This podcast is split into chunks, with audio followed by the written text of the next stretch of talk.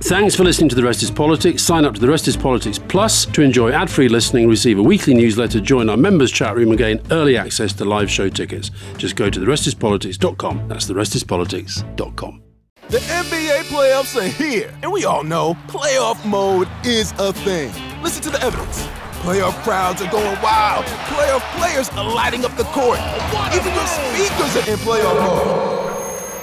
Okay, we'll take it down a notch, but just a notch, because this is the turn it up to 11 NBA playoffs. Playoff mode is clearly a thing. The NBA playoffs presented by Google Pixel continue on ABC, ESPN, TNT, and NBA TV.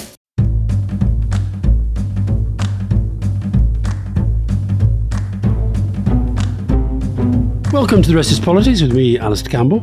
And me, Rory Stewart. And we've got a lot to get through today, Rory. Middle East, Yemen, the airstrikes against the Houthis, whether there are going to be more. I think we're on the 100th day of the Israel Gaza war, and I think we should talk both about the levels of starvation, big report last week, and also this case between Israel and South Africa, the International Court. And also, I guess, is this conflict now going to spread, which has been the worry from the start.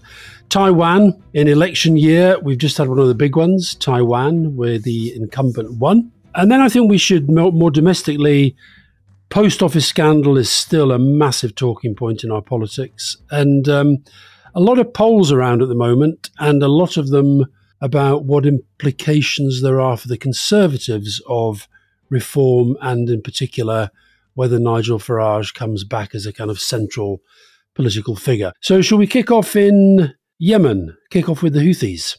Yeah, well, so, so let's try to take uh, Yemen as a starting point. So, um, as we discussed last week, in solidarity, it seems, with Hamas, and certainly in solidarity with Gaza, the Houthis, who are a the dominant force in Yemen, began to launch attacks on ships sailing up the Red Sea towards the Suez Canal and Israel. And they mounted some relatively successful attacks. And initially, there were responses from the US Navy and the British Navy against the Houthi ships. So they sunk three ships and then they sh- shot down some missiles.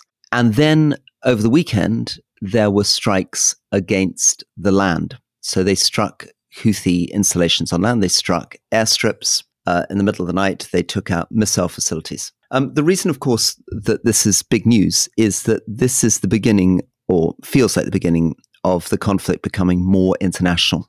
So, very quick explainer on Yemen. Uh, Yemen is a rectangle of territory uh, right down at the bottom of the Arab Peninsula. It's got the Red Sea on its on its left. It's a very you know, ancient country. It's a place famous in the ancient world because people believe the Queen of Sheba came from there, a place that produced frankincense, for example. It's a very large population, 32 million people. So compared to places like UAE, which have, or Qatar, which have tiny populations, Yemen's a big populated place. But it has found itself in conflict for decade after decade. And older listeners will remember that uh, Yemen was originally divided up, up until 1990, relatively recently, between North Yemen and South Yemen. So South Yemen was a British colony arranged around a port city called Aden, which was a very important part of the British Empire because it's where they put coal into ships on their way to India. Reunified in 1990 after a lot of fighting and brought in a president who stayed in place until the Arab Spring. And in 2012, and the sort of general fallout of the Arab Spring, which famously, you know, happened Tunisia, Libya, Bahrain, Syria, also happened in Yemen, um, was toppled. I was actually there while a lot of this was happening, visiting the British Embassy, and saw the first really big drives of this Houthi group down from northern Yemen towards Sana'a, which they finally captured in 2014. The Houthi, just to remind people, are a group who, unlike their opponents, are followers of a particular branch of Shia Islam, which makes them closer to the Iranians, who are also uh, dominated by Shia Muslims. There are other Muslims, of course, in both countries, and receive funding from them and have been both very successful in taking Yemen. So they captured most of Yemen, driving the old government down to Aden in the south, and have also launched attacks from Yemen against Saudi Arabia and UAE. And that's partly in response to the fact that from 2015 onwards, the Saudis and the Emiratis intervened, did these massive bombardments, tens of thousands of people killed, hundreds of thousands of people driven to the edge of starvation, finding millions of people displaced in an intervention with the US and the UK giving weapons to Saudi Arabia as it got involved. That went nowhere. Saudi Arabia was unsuccessful in its attempt to fight the Houthis into submission, and there was a ceasefire that was developed in April of last year. It's a tragic country in which it's suffered immeasurably. I mean, it's a place like Afghanistan with the most horrible suffering going all the way back to the Cold War, now being drawn again into conflict. Well, the other thing that I, that I think is worth saying in relation to what's happening now so, US led, Britain involved, Netherlands involved, Australia involved, Bahrain involved, but essentially mainly American with some support from the UK in these airstrikes. And, you know, limited, targeted, they've explained where they've hit. But it's worth remembering that the Saudis have been bombing since 2015. And have they had a real impact on the capacity of the Houthis? Hard to say, but I, I, they certainly haven't destroyed them. So it's hard to imagine how this limited one off, well, it's gone on for several days. Are we going to get drawn into a position where, for example, Israel is in relation to Hamas now, whereas they they signal that they're demolishing their capacity to mount the sort of attacks that have been done on these ships going through the Red Sea. But actually, the Houthis have the capacity to keep going. And then what happens if they do keep going? Do the Americans and the Brits then have to do this again and again and again?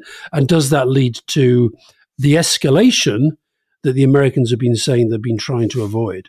Well, a lot of this depends on Iran. So, Iran fundamentally provide a lot of the supplies for the Houthis. A lot of those missiles, a lot of the drones come in from Iran. There will be members of the Iranian Revolutionary Guard on the ground providing day to day guidance, a bit, bit in the way that Pakistan would have supported the Taliban in a very similar way. The question, of course, is does Iran want to escalate this conflict? Mm. Are they going to be content with having fired some missiles, demonstrated their teeth, showed that they can shut down the Red Sea trade? They've diverted more than 2,000 ships, I think, now around the Horn of Africa away from the Suez Canal. Which, by the way, we, we often talk about why foreign policy matters to the domestic debate, that's going to have an impact upon prices, upon inflation. You're talking about a massive additional cost. And some of the companies, by the way, that are making that journey now, BP, um, Maersk, one of the biggest shipping companies in the world, they're now not no longer using, not necessarily all of them, but there, there are ships that are going around the Cape of Good Hope rather than through the Bab al Mandab Strait because they they fear the the force that could be put against them. So that's going to have a cost. Yes, and it's a sort of um, you know, it's it's a weird throwback, isn't it, to a world where geography really matters Yeah. and where these straits are vital. And it sometimes it it sounds a bit like one's back in the 19th century of you know Nelson's navy trying to dominate certain straits and how do they take out certain guns. But of course, the the big difference today is that these attacks can be launched not just from vessels in the sea, but from long range missiles, which can fire from very far inland. Um, so I think you're right. I don't think that these strikes, and they're very expensive strikes, those Tomahawk missiles come in at tens of millions of dollars a pack. So, Mm. you know, probably hundreds of millions of dollars worth of Tomahawk missiles. Some people suggest a very substantial proportion of actually the, the Tomahawk missiles that the US Navy has have been fired in a couple of days. But Wow. the, the likelihood is that it's certainly not going to topple the Houthi. They're going to remain in No. control of that part of Yemen. It's also interesting you talk about Sana'a. The, the scenes on the streets of Sana'a the day after these strikes, massive mobilization of public opinion. Now they can do that, but it was like, you know, you were talking hundreds of thousands of people who were out there. They are well armed. I don't think we should pretend that this is some kind of, you know, ragged rebel force because the Iranians have been giving them anti ship missiles, ballistic missiles, some of which have already been fired at Israel, attack drones. This is not going to be met by short term military action. So I'm assuming the short term military action is a way of signaling we can do this and we will do this unless you stop these attacks on civilian shipping. Yeah, and, and in a sense, I mean, you know, people like uh, in the British press, people like Matthew Parris, who was a big critic of Iraq and Afghanistan, has come out in favor of Yeah. what's happening because Mm. he's saying i- i- it's sort of unimaginable that you wouldn't respond. It would be very, very odd Yeah. If you had major international shipping lines taken down and the US and British Navy wouldn't respond. And it's managed, you know, partly by hitting in the middle of the night and hitting these quite targeted sites. It's managed to do so without huge civilian casualties. Where are you on the parliamentary vote issue? So when we, I, I guess this goes back to Iraq, that there was a vote in parliament. Then Syria didn't happen because there was a vote in parliament that went against. Keir Starmer has supported Rishi Sunak and the government in saying that this didn't require a prior action vote, as it were, because it was a specific targeted operation. And now there will be a statement and no doubt debate in Parliament. But do you think we're moving away from the idea that specific military action should only happen on the back of a parliamentary vote? Yes, I, I, think we are, partly because, as, as you say, people will remember that uh, Obama put that red line in place if chemical weapons were used in Syria.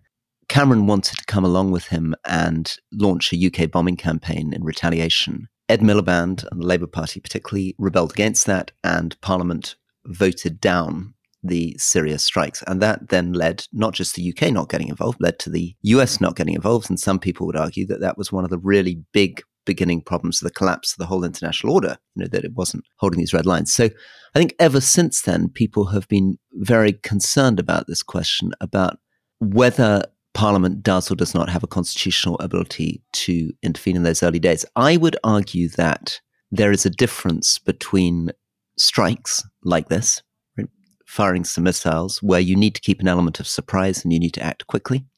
I think that's different from a full ground in, invasion. I think if you're actually launching something that feels more like a major war, you probably, uh, mm. in the hmm. modern world, do need Parliament to, to agree. And I think on the significance of this one, I, I think you said on the last the, when we discussed the Houthis a few weeks ago, around fifteen percent of seaborne trade goes through the Red Sea. You're talking about a major, major shipping route, and I guess the what the Americans and the Brits and the others are trying to signal here is that link across to people's standards of living and so forth. So they're trying to say, the Americans are trying to say, this is not a direct consequence. This is not directly related to Israel Gaza. But of course, the Houthis want us to believe that in fact it is, that this is happening because their action was, a, they would say, a direct response to what's happening in Israel Gaza. So, what do you think we should think of the implications and the read across on that? Well, I, I, it's 100% motivated by Israel Gaza. I mean, the Houthi are, are doing this to show solidarity for, for Gaza. And one of the reasons there will be hundreds of thousands of people demonstrating the streets in favor of it is that there is a sense amongst many Arabs that their countries are not doing anything to respond to Israel's attacks in Gaza. So there's mm. huge sympathy for the population of Gaza throughout the Middle East. I think people are maybe underestimating this. I think I've mentioned this before, but you know, in Jordan, people I know are all boycotting Starbucks to show their anger at the United States for its support of Israel. Um, if I look at my WhatsApps and social media, most of my Arab friends think about nothing else and are increasingly angry, not just with Israel, but with the US and the UK for backing Israel and also with their own governments for not doing anything. So, obviously, these ships don't just pass Yemen, they come right up the coast of, of Saudi and then a little bit of Jordan. So, I think a lot of Arab voters or citizens will be thinking, well, at least the, the Houthis are doing something about this. And it's the first example, I guess, the Arab street has had of states striking back. Now, I mentioned Iran. I think there are two other things very quickly on that. Will Iran want to now back off? And secondly, how much control really, in the end, can Iran exercise over the Houthis? So, uh, what we discovered with Pakistan and the Taliban and a lot of these groups is that state actors are very good at funding pseudo terrorist groups and helping them take over. But often, when push comes to shove, when they try to restrain them, it turns out that they have less influence than you'd think. And actually, this is something that connects also to the way that people think about US and Israel. I mean, mm. yes, of course, the US provides a lot of weapons to Israel, but is the US really able to restrain Israel in the way that um, critics think? Yeah, I suppose with the Houthis, and the same goes for for Hezbollah, they're often described as proxies, but proxies suggest control. They're allies, aren't I mean, they are part of, they, they call themselves this sort of, this axis of resistance, but they do it using similar support and similar methods, but they also have their own agenda. So I, I think Iran maybe feels it has less control than we sometimes give them credit for.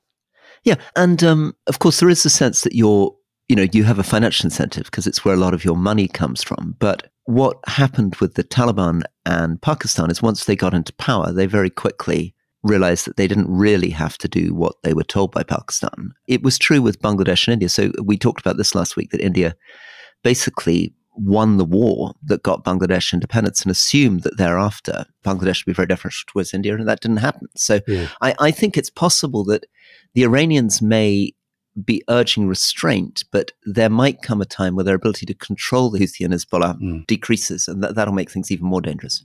Now, two other things that happened last week in relation to the Middle East.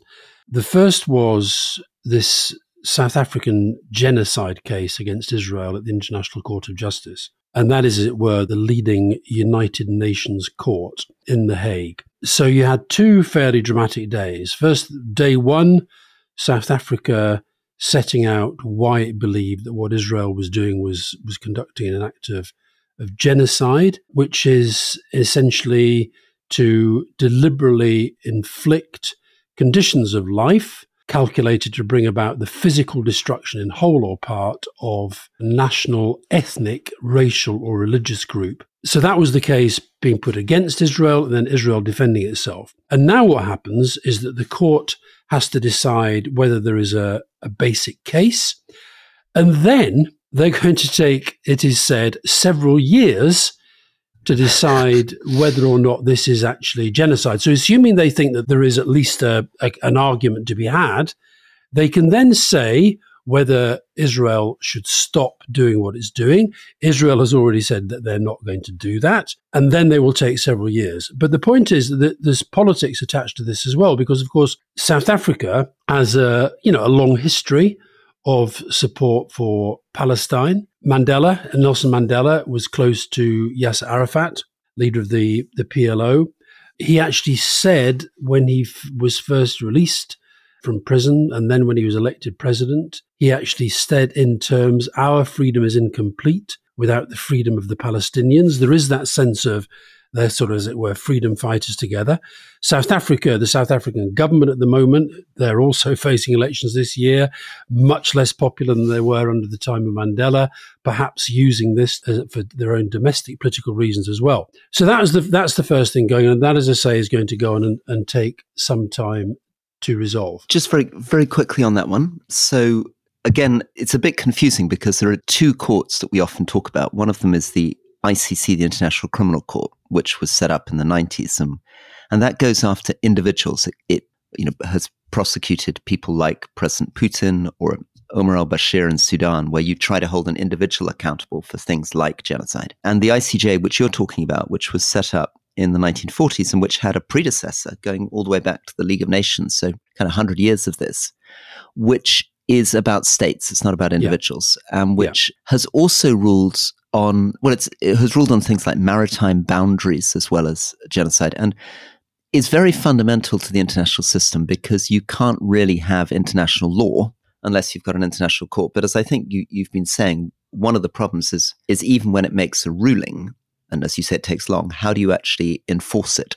This will be very very difficult to enforce because what what what the South Africans and those who are hoping that the the court indicates support for that basic case. What they're hoping for is that in the interim, in the early judgment that they make about the long term judgment that they will then go on to make, that there is enough in there for, to build, if you like, political capital on the back of it. And and also just just quickly, there's, there's sort of two separate things. There's your sort of ruling, which could take four or five years, and then there's yeah. this interim sort of provisional measures, exactly. which could come in sort of what four to eight weeks or something. Exactly, that could come in in relatively yeah. short time.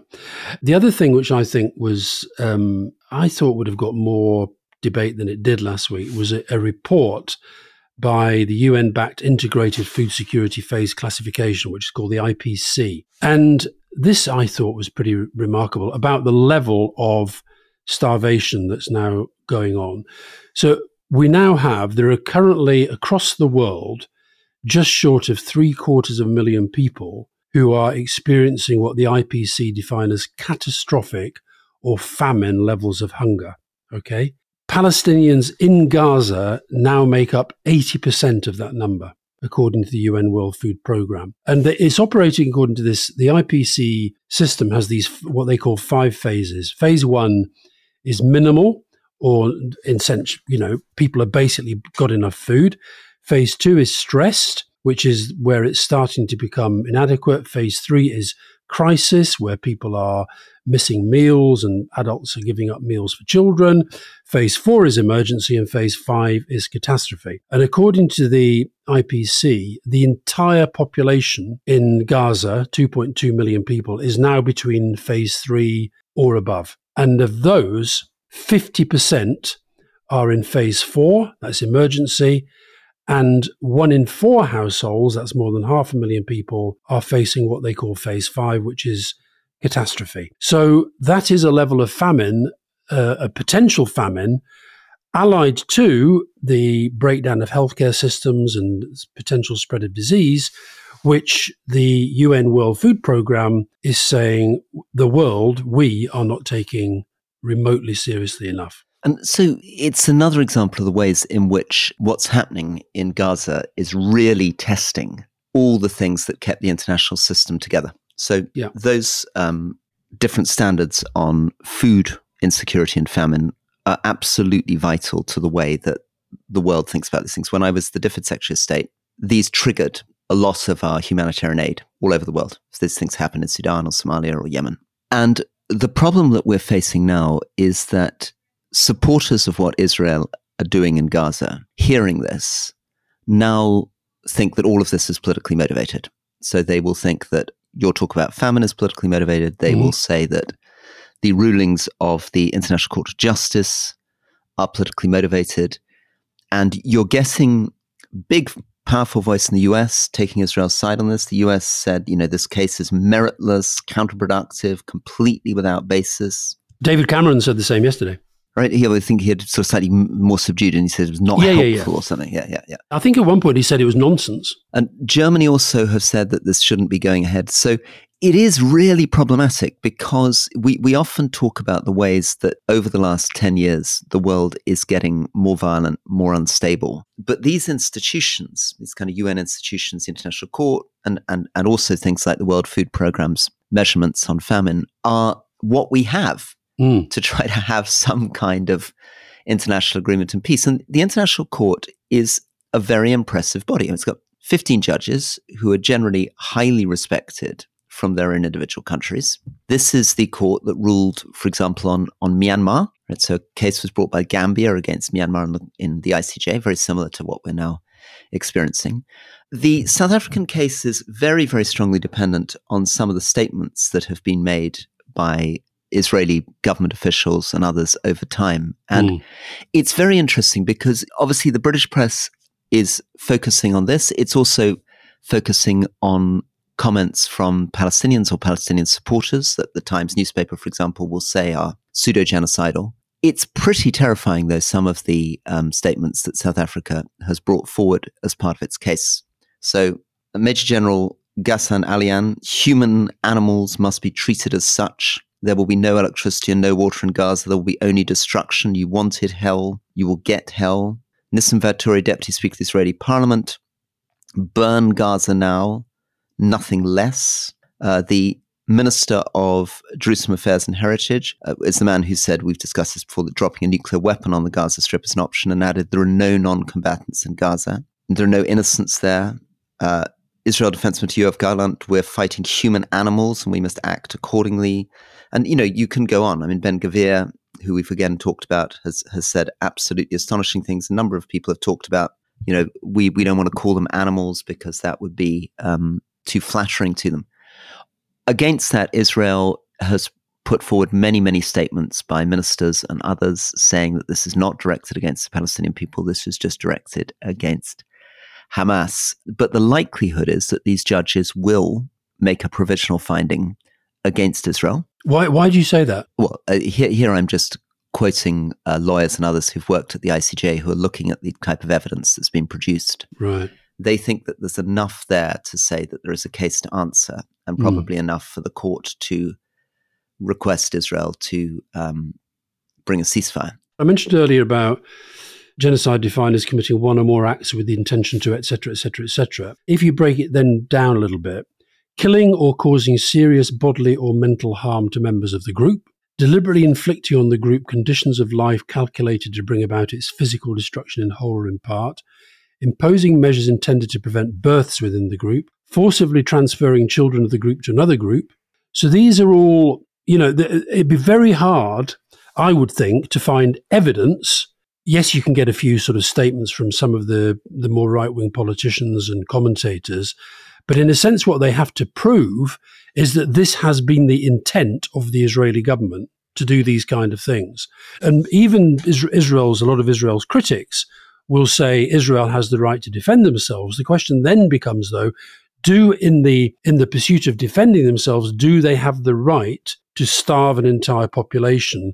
And can the South Africans and those who are trying to make this case make the case that there has been a program of deliberate starvation, deliberate ac- denial of access to water, to medication. And as you say, it's it's all about intent, isn't it? It's all about intent. Exactly. Which is why when you see the Israelis, their spokesman pressed on this, they will always say that we make every effort to avoid civilian death. We make every effort to ensure that the civilian population is fed, watered, etc. Now, so then it becomes a judgment about whether that's real. But I think proving intent on some of this stuff is is pretty difficult. Yeah. Well, I mean, in, the Myanmar case, again, they issued a provisional finding, and again, against Putin and Ukraine, provisional finding after four, eight weeks, which essentially said, please hold off any more military measures while we look at this further. And that's the sort of four, five year thing.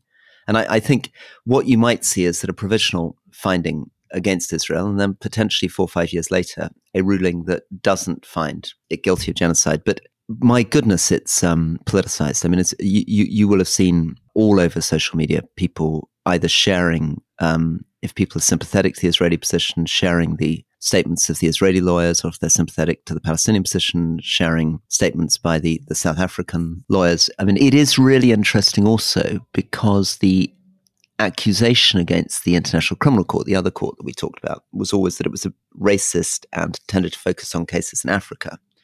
Recently, we've seen with Gambia and South Africa, African nations bringing cases against non African nations on genocide. Okay, Rory. Well, look, we were planning to do both the Middle East and Taiwan in the first half of the program, but we've talked at some length there, I think rightly. So why don't we do Taiwan in the Q&A and come back after a break with the post office. Great, see you in a sec. The NBA playoffs are here, and we all know playoff mode is a thing. Listen to the evidence. Playoff crowds are going wild. Playoff players are lighting up the court. Even your speakers are in playoff mode. Okay, we'll take it down a notch, but just a notch, because this is the turn it up to 11 NBA playoffs. Playoff mode is clearly a thing. The NBA playoffs presented by Google Pixel continue on ABC, ESPN, TNT, and NBA TV.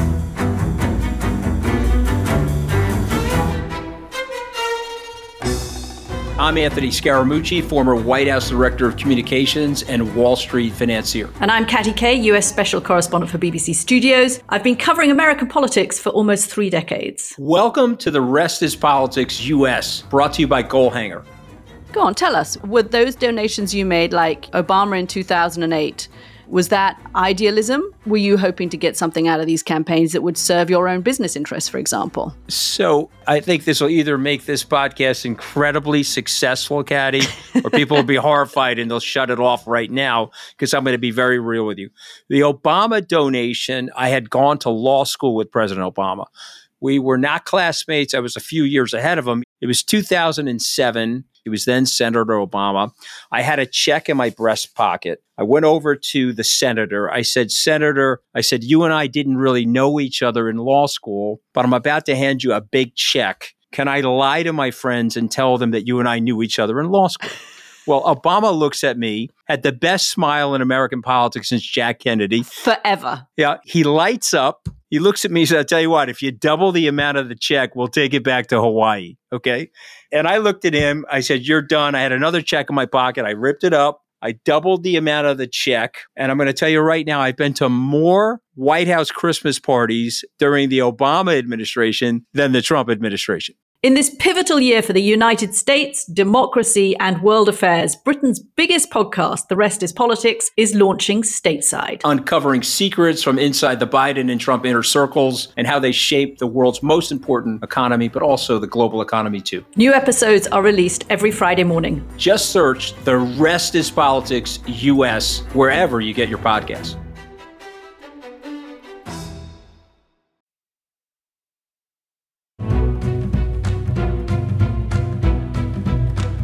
Welcome back to the Rest is Politics with me, Rory Stewart. And me, Alastair Campbell. And this week, very controversially, we now have on the Rest is Politics leading Gillian Keegan, who is the Education Secretary. She's our first serving cabinet minister on the show. I think will be very controversial. A lot of our listeners who are often sending in questions. Many of our listeners, of course, teachers at schools who are, uh, tend to be often very angry with her. I thought, Alastair, you did a, a solid job speaking up, particularly for a head teacher in London. Um, what was your sense of that interview? I thought she was, on the personal level, very warm, very empathetic, but I just felt the whole way through that she's caught this disease that these ministers have of they feel so strongly they have to say that the government's doing a really good job. But I just felt this constant disconnect.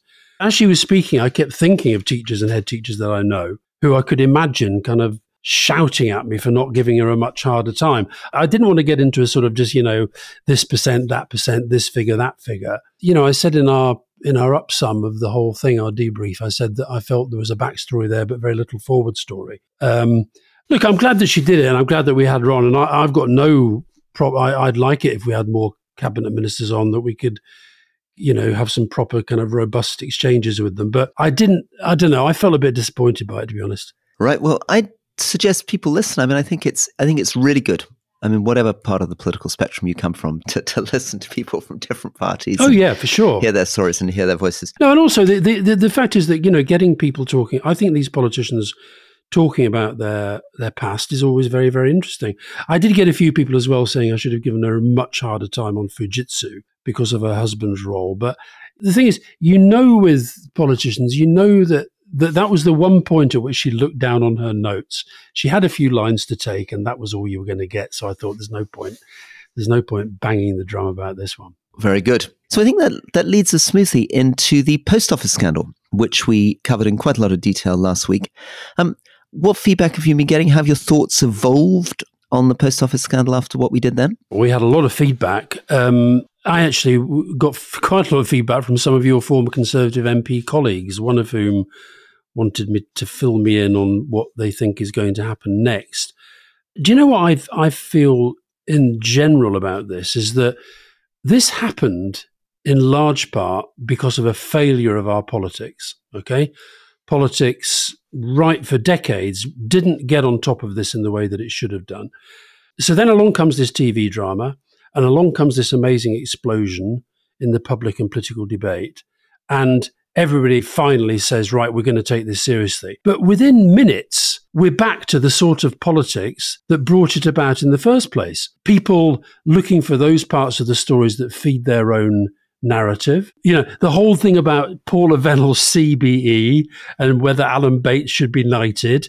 That these kind of, for me, non story parts of the story that then allow people to move away from the stuff that really, really matters. Just on that, help me understand. Is is this partly newspapers? I mean, is it that some uh, just to bring you back to your past as a journalist, is it that somehow an editor thinks it's easier to get a front page headline about let's give a knighthood to Alan Bates or strip Paula Vennells for CB than it is to get into the details of what went wrong with the computer system? I think a lot of it is about the desire to make incredibly complex stories really simple. Now that's that's a natural instinct which politicians do and journalists do and in a sense if you didn't make complicated things simple nobody would engage with them. But I think it goes deeper than that. I think it's about the politics of this. So you know, I feel rather sorry for, for Ed Davey, the way that he has become the kind of the one that they're trying to turn into a hate figure on this. Yeah, it's interesting that because I mean, we we clearly need some politicians being held accountable. I don't know whether it's Ed Davey. Well, they all they should all be held accountable, but individually accountable. I mean, it'd be very unfortunate if we got into a world where we thought,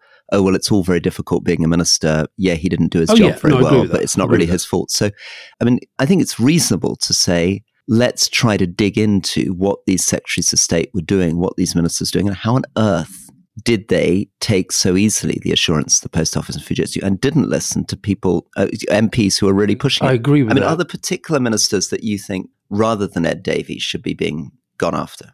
Jo Swinson, George Freeman. I mean, are there particular people? if you think about th- th- this, so the, the coalition came into power in 2010. Yes, Ed Davey was the minister at, at a particular point in time during that, but there have been a whole series of conservative ministers that are just sort of avoiding the flack. And, it, you know, we talked there about Gillian Keegan. So her husband was chief executive or a very senior position at Fujitsu during, I think, a whole year of this, this period when this was going on. Now, I don't know any more than you do whether he has any extra special responsibility that makes him particularly vulnerable within this whole debate.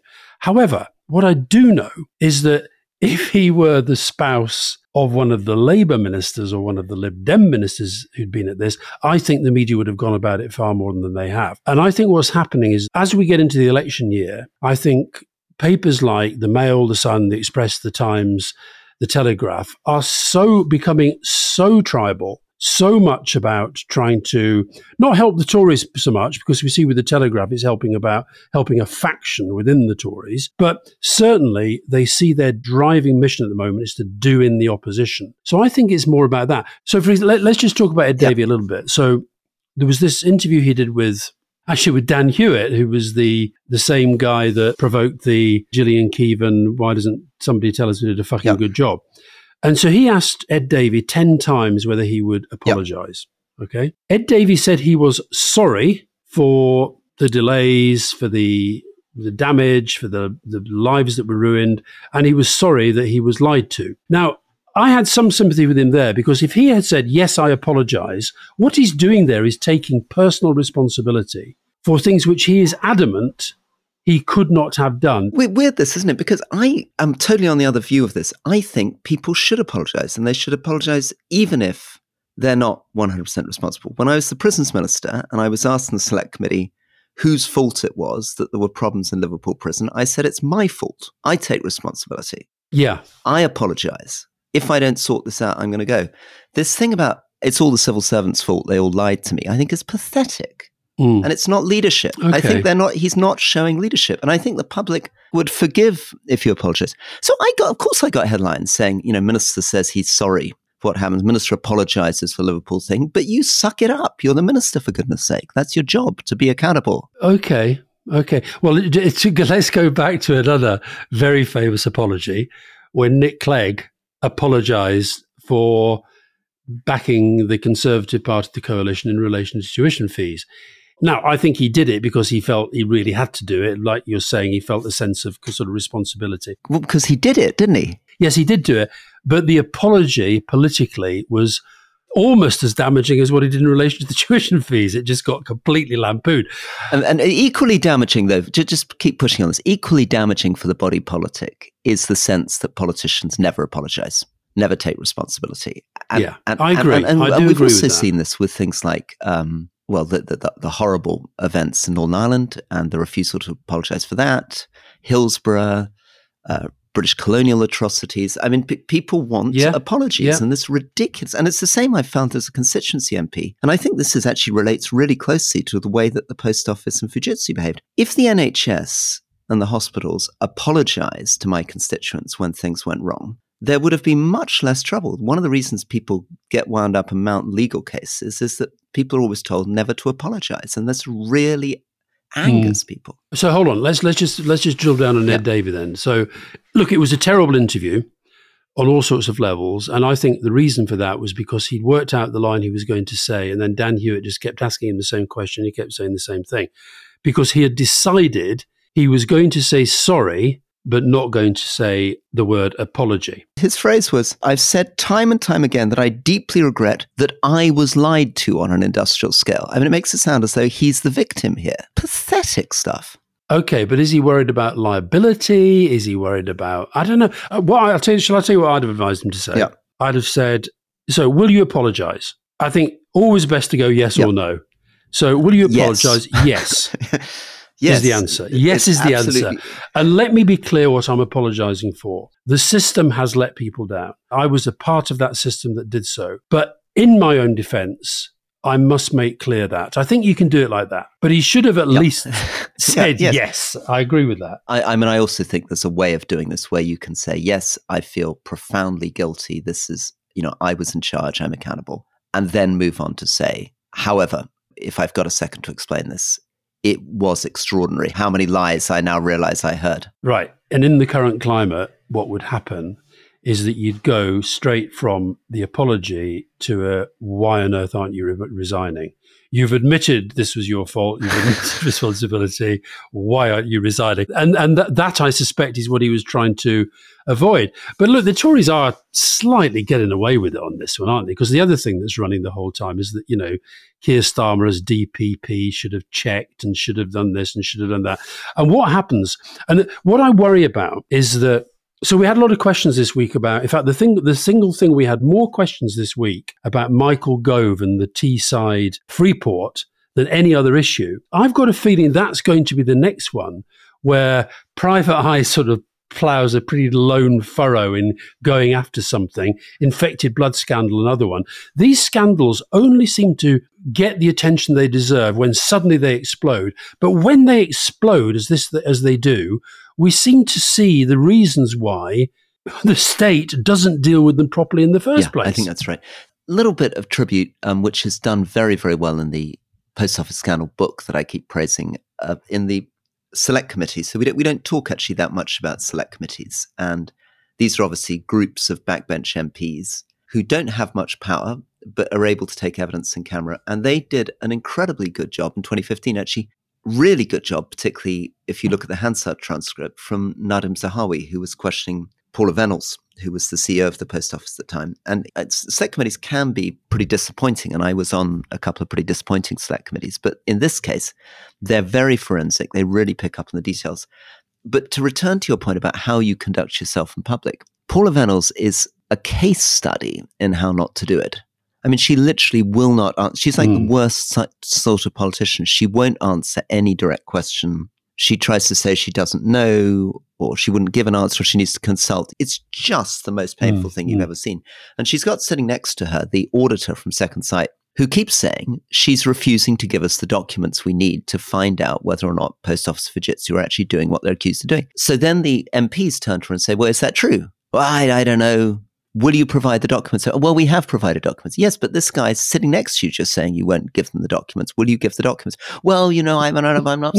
anyway, it's shocking. One other thing I think I've got in feedback is people have said that we didn't put enough emphasis on the ability of Fujitsu IT engineers to actually take over the terminals in a sub postmaster's office and actually yeah. insert yeah. data into those terminals.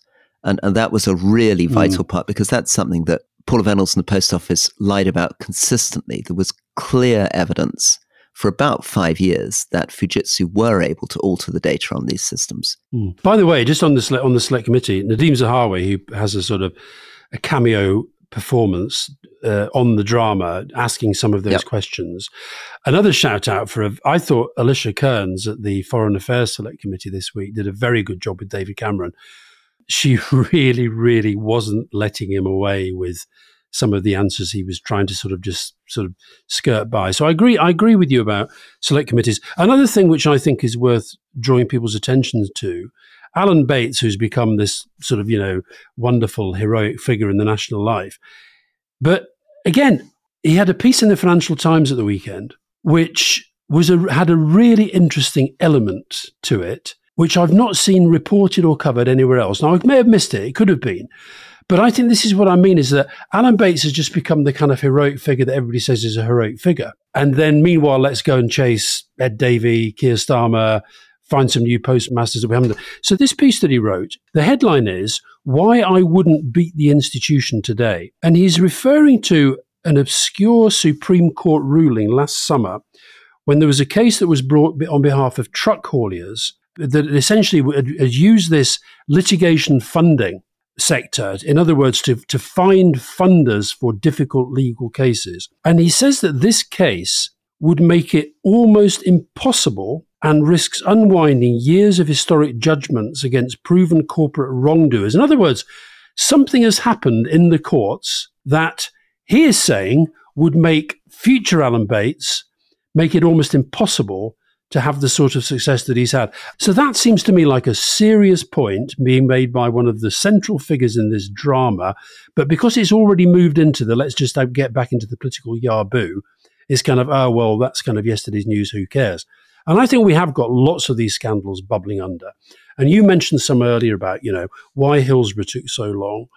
Uh, I think the infected blood scandal, as I say, is going to be a, a, one of the biggest scandals of, of our history when it, people finally get to the bottom of it. Teesport that we've mentioned. So I just think we we don't pay sufficient attention to detail at the time. And and also learning this, I, I had a very interesting conversation with three lawyers on Saturday who are involved in litigation looking at what they think was happening with Post Office and Fujitsu. They say that one of the things that isn't being reported enough is that the post office will have received legal advice telling them that they were legally obliged to chase down fraud and mm. that there then probably would have been quite a big management push to try to find fraud. And in fact, there was evidence before this system was brought in that hundreds of millions of pounds was going missing. And that is a real psychological problem for an organization because if the management is saying your priority is to chase fraud, and then someone comes back and says, whoa, whoa, whoa, whoa, your new policy on chasing fraud is actually leading to innocent people being prosecuted. Your whole system's crazy. There's a massive emotional resistance to that because it's not information that mm. you you want to hear. The other thing they were saying is whether anything's changed. Because, you know, you and I went on Thursday and we met quite a lot of general counsels who are the senior lawyers in companies. And some of them were saying to us that they feel that the lawyers really let down um, the post office and that they, instead of taking this very aggressive policy of denying everything, trying to destroy and kill the sub postmasters in court, they should have been saying to the company, is this true? Look into it honestly, expose mm. the problems. And again, I had a huge argument amongst these two lawyers on Saturday. One of them saying, no, no, no, I don't think anything's changed. In fact, our insurance companies would really push us to deny liability, not apologize, because we'd be worried about settlement of the case. And the other lawyer was saying, no, no, no, the culture's changed. We're now much more honest. We're much more open. We're much more happy to seek mediation. I don't think the culture has changed. I think we're still in a, in a pretty cultural malaise on this.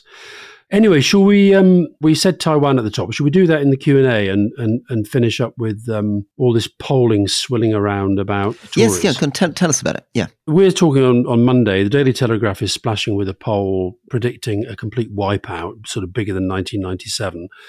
I would advise the Labour Party to treat that with a pinch of salt, uh, especially when you read into the text and you see the hand of Lord Frost and some of these people behind it. It's all part of the internal shenanigans going on. And and Alastair, just just just develop this because you often say that the right wing press. Um, you know, are basically trying to be pro-Tory, but in in this case, what you're saying is that actually the Telegraph is backing an anti-Rishi Sunak faction and is is quite enjoying the fact that it's going to be wiped out. I think so. Well, there, there's certainly, you know, we've got the, the Rwanda vote coming up in the in the Commons, and there's a lot of sort of agitation going on about that on the right. And then the other, the other, another poll, like one of those kind of 500 people polls, but which came out yesterday, suggesting that Nigel Farage um, would sort of, you know, wipe out the Tories in, I think it was Clacton, um, and then when you get into it, you discover that the poll was funded by Arron Banks, um, his right hand man in the in the Leave campaign. But there's a lot of kind of this stuff going on, and you know we talked last week about Peter Kellner, who'd done a very good analysis in the New European, and he's he's, he's written another piece for the New European this week, which actually is it's going to be the front cover story, which has got a huge picture of Nigel Farage with Rishi Sunak in his pocket. Um, now, I think that you know I don't particularly enjoy talking about Nigel Farage because I think he's one of those people who's done fundamental damage to this country in his role in Brexit. But there's no doubt at all that he's a political campaigner. Uh, he's a pretty powerful force in the land and can be. And what um, Peter has written about is that he's done a very big analysis of the polling of the the various manifestations of the Reform, Brexit Party, Referendum Party, UKIP, etc. And it does show that Reform has actually not been doing at all well. When you look at the he's got a list of all the by-elections that have taken place between 2022 up to today, and Reform's share of the vote has hovered between one and three, four. The highest they got was 5.4%. When you go back to when Farage was in his pomp, 2013 to 2014, he was getting between 18 and 59.7 that was in Clacton, which they went on to be one of the highest Leave voting seats in the in the country. But the other thing that's really interesting, and this I think will set off alarm bells in Rishi Sunak's land, if you look at conservative voters and ask them for their favourable, unfavourable ratings for the current party leaders. So, unsurprisingly, when they when you ask them about Keir Starmer, 18% of Tory voters have a favourable view of him, 76% have an unfavourable. These are people who yep. voted Tory yep. in 2019, so 18 to 76. Rishi Sunak, favourable 40%, unfavourable 56%. Nigel Farage, favourable 52%, unfavourable 32%. So what that's saying is that the Tories like Nigel Farage better than they like Rishi Sunak. That is a problem. The, the maths is that in the 2019 um, voters who gave Boris Johnson his big victory, it's minus 16 for Sunak and plus 20 for Farage. And this is absolutely at the heart of this question of both how on earth Sunak manages a Tory party where Tory members and 2019 Tory voters are significantly more right wing than the kind of government he's running and don't like him and prefer Farage, but also what that means after the Conservative defeat uh, in the next election when uh, if if they are defeated, Rory. That's right. Well, the, these figures seem to suggest pretty consistently. In fact, we just we, we were you and I were talking, weren't we, to Professor Sir John Curtice, who seems to agree with me that it's a when, not an if, when it comes to Labour against Conservatives. I know you don't want anyone getting complacent. John Curtice seemed to be pretty. Pr- pretty confident about that. Well, uh, I mean, looking looking at the numbers, yeah, and I think that then is the reason to be very, very worried. The Conservative Party will lurch to the right after their defeat because these figures suggest there will be you know a loss of drivers in the party to say we lost because we didn't go right enough. Mm. The other thing I didn't I hadn't quite realized until I until I read maybe I should have known this but Reform is a registered company and eight of the 15 issued shares belong to Farage. Richard Tice, the leader, has five of the other seven. We call it a party, but it's actually a company Farage is the majority shareholder. Tice has lent it quite a lot of money, but Farage, if he wants it, could just sort of step in and take over and be the leader. And he's he's thoroughly enjoying this game of people wondering whether he will or he won't. He's learnt this partly from Geert Wilders, who's the right wing Dutch politician who, mm. who got most votes in the last Dutch election, who also doesn't have a party has a sort of one man show. And there are two advantages. For Geert Wilders, it actually means that he doesn't have to fully report on his financial contributions because he's not registered as a party. I'm sure that would appeal to Farage. Yeah. The biggest advantage, of course, for them is they don't have to worry about party members. So if you think about the way that Corbyn came through or Boris Johnson came through with votes from party members, by having a sort of one man business, they are able to have total control and not really allow their party members to have any kind of democratic influence on direction. Mm, mm. I saw, uh, talking of polls, not polls, I saw the betting markets on the upcoming by elections, Wellingborough, where Peter Bone's partner is standing for the Tories, and Kingswood. Um, and fair to say, it's not that they were not looking good for the Tories, and they're happening later this month. But Rory, just answer me this: the Tories can't get they can't get rid of another leader. Can they, they can't get rid of another. They, they definitely cannot get rid. You sure? Uh, well, they can. They're definitely there are stirrings. They can, but it would be absolutely criminally insane. But you're absolutely right. You you can see it a bit. You know, you can see Daily Mail columnists beginning to say we need to bring back in Boris Johnson obviously the David Frost view. I mean, there will be people out there on the right of the Conservative Party saying our one chance to win this election. I mean, and this is the problem. I mean, with people like me saying, well, you're guaranteed to lose anyway. I guess there might be people say, well, let's have one more throw of the dice and see if we can bring in some crazy charismatic right wing figure and and take it through. But I, I would think it was actually mm. criminally insane to get rid of your leader yet again in the run up to an election. Mm. Mm. Well, Alastair, I think we're coming to an end, and maybe we can address Taiwan in question time tomorrow, the Taiwan election results. Yeah, let's do that. Great. Thank you very much. Take care. See you soon. You were probably signing your own death warrant. Well, probably, but I'd moved into damage limitation mode. Who killed Liz Truss? I'm Robert Peston from The Rest is Money, and we've been telling the story of the worst financial crisis faced by a British government for 50 years. The consequence of the catastrophic mini budget. And now I'm talking to the Prime Minister at that time of extreme chaos Liz Truss. Over the course of two episodes, I ask her what she knew and when, how much responsibility she takes for the crisis, who she blames, and of course, who killed Liz Truss. Listen to The Rest is Money now, wherever you get your podcasts.